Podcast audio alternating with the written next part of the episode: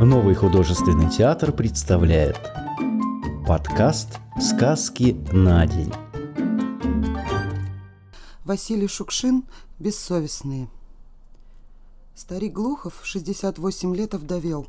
Схоронил старуху, справил поминки, плакал, говорил. «Как же я теперь буду-то? Один-то?» Говорил, как всегда говорят овдовевшие старики. Ему, правда, было горько, очень горько. Но все-таки он не думал о том, как он теперь будет. Горько было, больно, и все. Вперед не глядел. Но прошло время, год прошел, и старику и впрямь стало не в моготу. Не то, что он затасковал, а, пожалуй, затасковал. Дико стало одному в большом доме. У него был сын младший, старших побило на войне.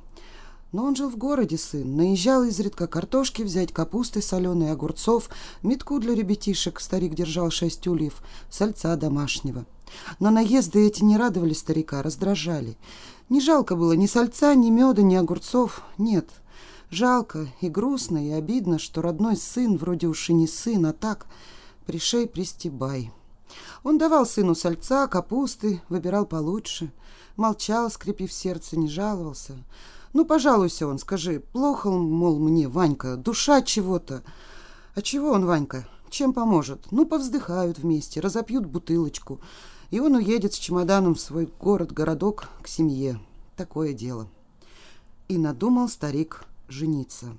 Да, и невесту присмотрел. Было это 9 мая, в День Победы. Как всегда, в этот день собиралось все село на кладбище, помянуть погибших на войне. Сельсоветский стоял на табуретке со списком, зачитывал. Грибцов Николай Митрофанович, Гуляев Илья Васильевич, Глухов Василий Емельянович, Глух, Глухов Степан Емельянович, Глухов Павел Емельянович.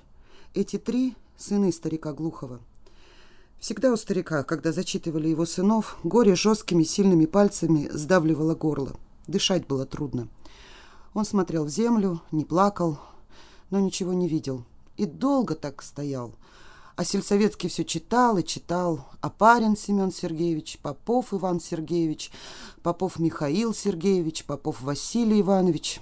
Тихо плакали на кладбище. Именно тихо. В уголке полушалков, в ладони. Вздыхали осторожно. Точно боялись люди, что нарушат и оскорбят тишину, какая нужна в эту минуту. У старика немного отпускало, и он смотрел вокруг. И каждый раз одинаково думал — Сколько народу загублено. И тут-то он приметил в толпе старуху Атавину. Она была не здешняя, хоть жила здесь давно, Глухов ее знал. У старухи Атавиной никого не было в этом скорбном списке, но она со всеми вместе тихо плакала и крестилась. Глухов уважал набожных людей. Зато уважал, что их преследуют, посмеиваются над ними, за их терпение и неколебимость, за честность, он присмотрелся к Отавиной. Горбоносая, дюжая еще старушка, может, легко с огородом управиться, баню истопить, квашню замесить и хлеб выпечь. Старик не мог есть казенный хлеб из магазина. И вдруг подумал старик, тоже ведь одна мается. А? Пришел домой, выпил за сынов убиенных и стал вплотную думать. Продала бы она свою избенку, перешла бы ко мне жить, а деньги на избу пусть на книжки себе положит. И пусть живет, все не так пусто будет в доме. Хоть в баню по-человечески сходить, хоть полежать после баньки беззаботно. На стол есть кому поставить, есть кому позвать. Садись, Емельян, жилым духом запахнет в доме. Совсем же другое дело, когда в кути у печки кто-нибудь громыхает ухватами и пахнет опарой. Или ночью, когда не спится, можно потихоньку поговорить. Можно матернуть бригадира колхозного, например. Она, правда, набожная, а Тавиха-то... Ну, можно же другие слова найти. Можно не обязательно материться. У самого дело к концу идет, к могиле. Хватит, наматерился за жизнь. Да нет, если бы она пришла, было бы хорошо. Как ты не поворачивайся, а хозяйка есть хозяйка. Так думал старик. Даже взволновался. И вот, выбрал он воскресный день. Пошел к Ольге Сергеевне Малышевой. Тоже уже старушки, но помоложе от Авихи, по башковитий. Эту Ольгу Сергеевну старик Глухов когда-то тайно очень любил. Тогда он был не старик, а молодой парень и любил красивую горластую Ольгу. помышлял слать к Малышевым сватов, но началась революция. Объявился на селе некий молодец-комиссар. Быстро окрутил сознательную Ольгу, куда-то увез. Увести увез, а сам где-то сгинул. Где-нибудь с головой увяз в кровавой тогдашней мешанине. А Ольга Сергеевна вернулась домой и с тех пор жила одна – как-то тоже по молодости, но уже будучи женатым, Емельян Глухов заперся к Ольге Сергеевне в сельсовет, она работала секретарем в сельсовете, и открыл ей свое сердце. Ольга Сергеевна рассердилась, заплакала и сказала, что после своего орла-комиссара она никогда в жизни никого к себе близко не подпустит. Глухов попытался объяснить, что он без всяких худых мыслей, а просто сказать, что вот, любил ее. Он был выпивший. Ольга Сергеевна пуще того обиделась и опять стала говорить, что все мужики не стоят мизинца ее незабвенного комиссара. И так она всех напугала этим своим комиссаром, что к ней и другие боялись подступиться. Но прошло много-много лет, все забылось, все ушло, давно шумела другая жизнь, кричала на земле другая, не ихняя любовь. И старик Глухов, и пенсионерка Ольга Сергеевна странным образом подружились. Старик помогал одинокой по хозяйству. Снег зимой приедет, разгребет, дровишек наколет, метлу на, чер... на черенок насадит, крышу на избе залатает, посидят, побеседуют. Малышева поставить четвертинку на стол. Глухов все побаивался ее и неумеренно хвалил советскую власть. Ведь вот какая аккуратная власть. Раньше как? Дожил старик до глубокой старости, никому не нужен, а теперь Пенсия. За что мне, спрашивается? Каждый месяц по 20 рублей отваливают. Мне родной сын пятерку приедет, сунет, и то ладно, а то и забудет. А власть регулярно. Получи. Вот они, комиссары-то, тогда они понимали. Они жизни свои клали за светлое будущее. Я советую, Ольга Сергеевна, стать и почтить ихнюю память. Ольга Сергеевна недовольно говорила на это. Сиди. Чего теперь? Нечего теперь. Она теперь редко вспоминала комиссара, а больше рассказывала, как на нее накатывает ночами. Вот накатит, накатит. Все, думаю, смертенька моя пришла. А куда накатывать-то? На грудь? А, на всю. Всю вот так, как, как, обдаст, ну, думаю, все. А после расслабить всю. Ни рукой, ни ногой не шевельнуть. И вроде я плыву куда-то, плыву, плыву. Да, сочувствовал Глухов, дело такое. Так и уплывешь куда-нибудь, и не приплывешь. После того, как старик Глухов схоронил жену, он еще чаще наведывался к Малышевой. Чего-нибудь делал по хозяйству, а больше они любили сидеть на веранде, пили чай с медом. Старик приносил в туиске мед, Беседовали. «Тоскуешь?» — интересовалась Малышева. Глухов не знал, как отвечать. Боялся сказать не так. А тогда Малышиха пристыдит его. Она часто не то что стыдила его, а давала понять, что ему хоть и семьдесят скоро, а стоит больше ее слушать, а самому побольше молчать. «Тоскуешь?» «Так», — неопределенно говорил Глухов. «Жалко, конечно. Все же мы с ей Пятьдесят лет прожили. Прожить можно и сто лет. А смысл-то был? Слоны по двести лет живут. А какой смысл? Глухов обижался. У меня три сына на войне погибли. А ты мне такие слова. Я ничего не говорю, спускала Малышиха. Они погибли за родину. Тоскую, конечно. Уже смелее говорил Глухов. Сколько она пережила со мной, терпела. Я с молоду дураковатый был, буйный. Все терпела сердешное. Жалко. Сознание, сознание, вздыхала Малышева. Тесать вас еще и тесать. Еще двести лет тесать. Тогда только на людей будете похожи. Вот прожил ты с ей пятьдесят лет. Ну и что? И рассказать ни ничего не можешь. У меня в огороде бурьян растет. Тоже растет. А рядом клубника, Виктория. Есть разница? Ты чего сердишься-то? Не понимал Глухов. Есть разница, я спрашиваю. Сравнила телятину с козлятиной. И буду сравнивать, потому что один человек живет, горит, а другой тлеет. У одного каждая порочка содержанием пропитана, а другие делают только свое дело. И все, жеребцы. Не всем же комиссарами быть, сердито возражал Глухов, обиженный за жеребца. «Пятьдесят лет прожил», — передразнивала Малышева, «а из них неделя наберется содержательная». Ну, содержания-то, слава богу, хватало. Чего доброго, с избытком. Оно и видно. Малышева собирала губы в куриную гуску. Жеребцы. Глухов чувствовал, что чем-то он ее злит, но никак не мог понять, чем. И все же он продолжал ходить к Малышевой. Иногда так вот поругивались, иногда ничего, мирно расходились. И вечер, глядишь, проходил незаметно. В это воскресенье Глухов пришел к Малышевой без ничего, без топора, без ножовки. Пришел поговорить, посоветоваться. Пришел просить помощи. «Я, Сергеевна, за советом. Помоги». «Что такое случилось?» — навострилась Малышева. Она любила давать советы. «Ты старуху Атавину знаешь?» «Ну?» «Поговорила бы ты с ей. Не согласится ли она ко мне в дом перейти?» А свою избу пускай продаст. Или так, пускай пока заколотит ее, поживем, уживемся, тогда уж пускай продает. Чтоб не рисковать зря. Как думаешь? Я один не осмелюсь ей говорить, а ты сумеешь. Я не обижу ее. На четырех-то ногах, хошь, они у нас не резвые теперь, но все ж покрепче стоять можно. Как думаешь? Глухов непривычно для себя много и скоро тараторил. Ему было неловко. Думал я, думал, и вот надумал. Тяжело одному. Ну ее к черту. Да и ей, я думаю, тоже полегче будет. Как думаешь?» Малышева очень была удивлена. Так была удивлена, что сперва не нашлась, что сказать путное. Жениться собрался? Ну, жениться это... Какая уж это женитьба? Так, сойдемся для облегчения. Юридически это все равно женитьба. Чего ты хвостом-то виляешь? Глухов опешил. Ну, жениться. А что, это не поощряется? Малышева внимательно и как-то с отчуждением, с каким-то скрытым враждебным значением посмотрела на старика. А она согласна, хотя ты говоришь, не успел с ей. Не знает она. Вот и пришел-то просить. Поговорила бы ты с ей. Где поговорила, а где и уговорила. Она старушка верующая, может, скажет, грех. А какой грех? Так-то разобраться-то. Я одинокий, она тоже одинокая. У нее дочь в городе.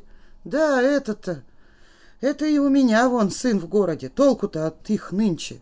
А мы бы как-нибудь и скоротали бы остаток жизни-то. Кто первый помер, есть кому схоронить. У вас же дети!» Вдруг нервно возвысила голос Малышева. «Чего вы сиротинками-то казанскими прикидываетесь?»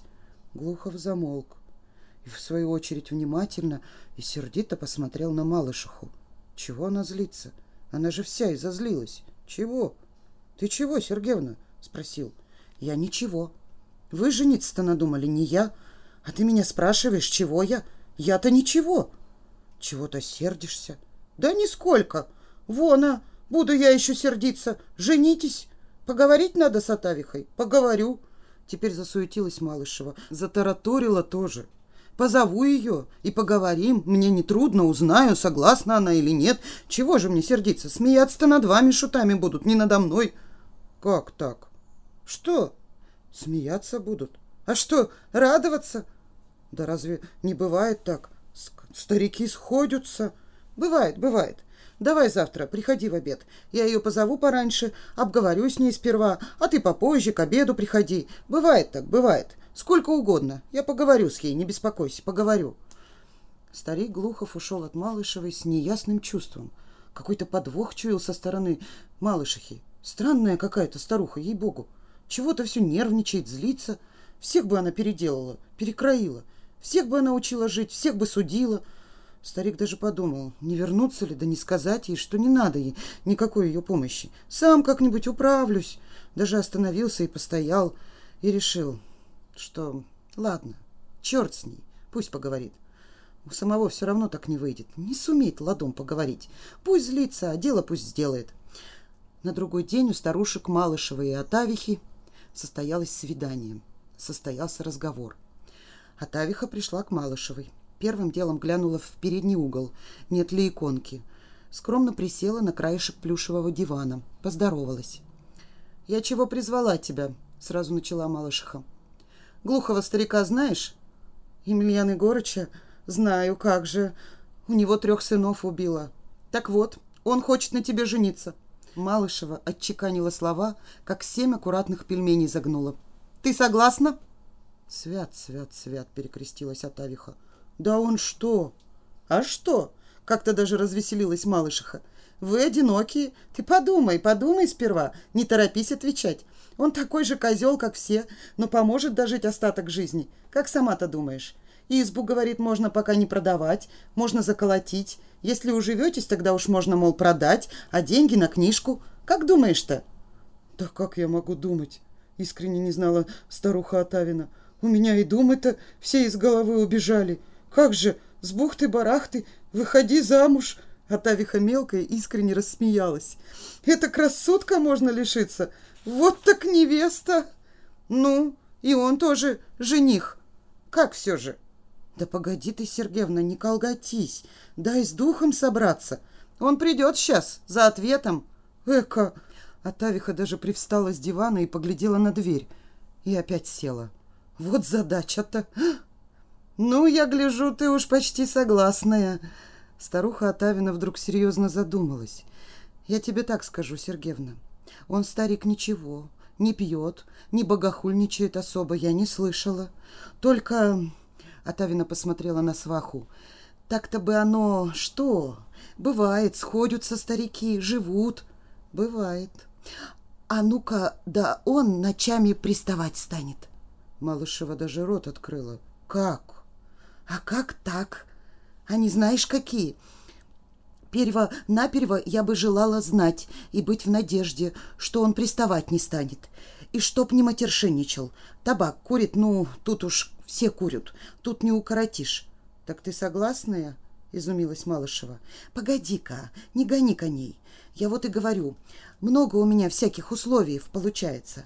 То нельзя, это нельзя, а старик подумает, да и скажет, чего же тогда, и можно-то, и все наше сватовство-то само собой распадется. А Тавиха опять мелко засмеялась. Вот не думала, не гадала. Господи, господи! Оно бы так-то чего? У меня вон товарка моя задушевная, бывшая в Буланихе, где я раньше жила. Тоже вот так вот пришел старик Тары-Бары, а потом и говорит, давай, мол, Кузьмовна, вместе жить. И жили. Он, правда, умер уже года два как. Она живет в его доме, и хорошо жили, я знаю. Сколько? Годов пять жили. Ничего не обижал. К концу-то жизни люди умнее делаются. Сейчас вон, поглядишь на нонешних-то, господи, господи, поглядишь и ничего не скажешь. Оно бы знамо и мне в покое бы дожить, да в тепле. Избенка-то у меня вся прохудилась. Рада, что уж зима кончилась, никак ее не натопишь. Топишь, топишь, топишь, топишь, а все как под решетом. А к дочери-то почему не едешь? Куда? Сами ютятся там на пятачке. Жила. Внуки-то маленькие были, жила. Измучились, все измучились. А теперь уж ребятишки-то в школу пошли. Так я уж рада, радехонька, хоть бы мне эту избенку купили. Свой-то дом в Буланихе я продала. Когда дочь-то замуж вышла, продала. Крестовый дом был, сто лет и шо простоит. Продала, что сделаешь. Им на кооператив надо, а где взять? Он с армией демобилизовался. Зять-то, моя тоже техникум только закончила. Давай, мол, мама, продадим дом, а тебе, мол, потом купим, если с нами жить не захочешь. Вот и жила, ребятишек выненчила, а потом уж нет. Давайте, говорю, покупайте мне хоть маленькую избушку. Не могу в городе, с души воротит. Ну, помялись, помялись, нашли денег на избу. В Буланихе-то постройки дорогие, здесь подешевле. Вот я здесь и оказалась. Оно бы, конечно, так-то на старости-то лет в тепле бы пожить не мешало бы. Старик Глухов знал, что разговор у старух состоится, но какой — не ведал. На всякий случай он надел новый пиджак, прихватил бутылочку наливки, туесок меду и пошел к Малышевой.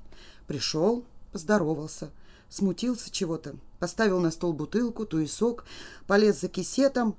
«Ты погоди с бутылкой-то, погоди», — сказала Малышиха. Не торопись. У старика упало сердце. А он уж крепко настроился на совместную жизнь с Атавиной. Все продумал, выходило все хорошо. Что же? Выслушала я вас обоих. Конечно, это ваша личная жизнь. Вы можете сходиться. Люди с ума сходят, и то ничего. Но хочу все же вас спросить. Как вам не совестно, а? Малышева бросала эти слова в лицо Глухову и Отавиной с какой-то необъяснимой жестокостью, от всего сердца, наболевшего тайной какой-то болью бросала. Бросала и бросала, как не краснели, не вертелись на месте, как не страдали эти потерявшие всякую совесть жених и невеста. Как же вы после этого на белый свет глядеть будете, а?»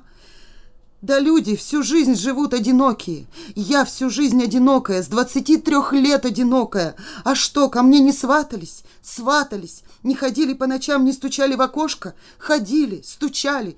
Ты, Глухов, не приходил ко мне в сельсовет? Не говорил, что жить без меня не можешь? Не приходил? Ну-ка, скажи!» Глухов готов был сквозь землю провалиться. «Я по дурости, выпивши был», — признался он. «Я не сватался. Чего ты зря-то? Я, мол, в те годы, когда-то...» По дурости. А теперь он умный стал. В семьдесят лет жениться надумал. Умник. А ты-то, ты, Посмотрю, подумаю, в тепле пожить. Эх ты, богомолица, туда же. На других пальцем показываете грех, а сами. Какой же вы пример подаете молодым? Вы об этом подумали? Вы свою ответственность перед народом понимаете?» Малышиха постучала сухими костяшками пальцев по столу. «Задумались вы над этим?» «Нет, не задумались. Эгоисты!» Народ сил своих не жалеет, трудится, а вы со свадьбой затеетесь. На выпивку людей соблазнять и на легкие отношения. Бессовестные!» «Да какая свадьба!» — воскликнул Глухов. А Тавиха та слова не могла вымолвить. «Сошлись бы потихоньку, и все, какая свадьба!» «Совсем как подзаборники! Тьфу! Животный!» «Ну это... Знаешь...» — взорвался старик. «Пошла ты к...» и выругался матерно. И вышел вон, крепко хлопнув дверью. А за ним следом вышла и Атавиха. Какой вышли? Вылетели, как ошпаренные. За воротами, не глядя друг на друга, устремились в разные стороны. Хоть обоим надо одним переулком идти, до Ростани. Старик Глухов дал по селу хорошего кругаля и пришел домой. И плевался, и матерился, места не мог найти. Сгоряча даже подумал, подожгу стервозу такую. Он, конечно, не поджег Малышеву, но ходить к ней зарекся а когда встречал на улице, отворачивался, не здоровался. А Атавиха в город ездила, в церковь. Грех замаливать. Очень страдала старуха. Встречаться с Малышевой избегала. Малышева же никому, ни одному человеку в селе не рассказала про редкостное сватовство. И Глухов, и Атавиха ждали, что она всем расскажет. Нет, не рассказала. Другие выпуски подкаста ищите в популярных библиотеках подкастов по поисковому запросу «Сказки на день», а также в социальных сетях в группах Нового художественного театра, где найдете еще много чего интересного.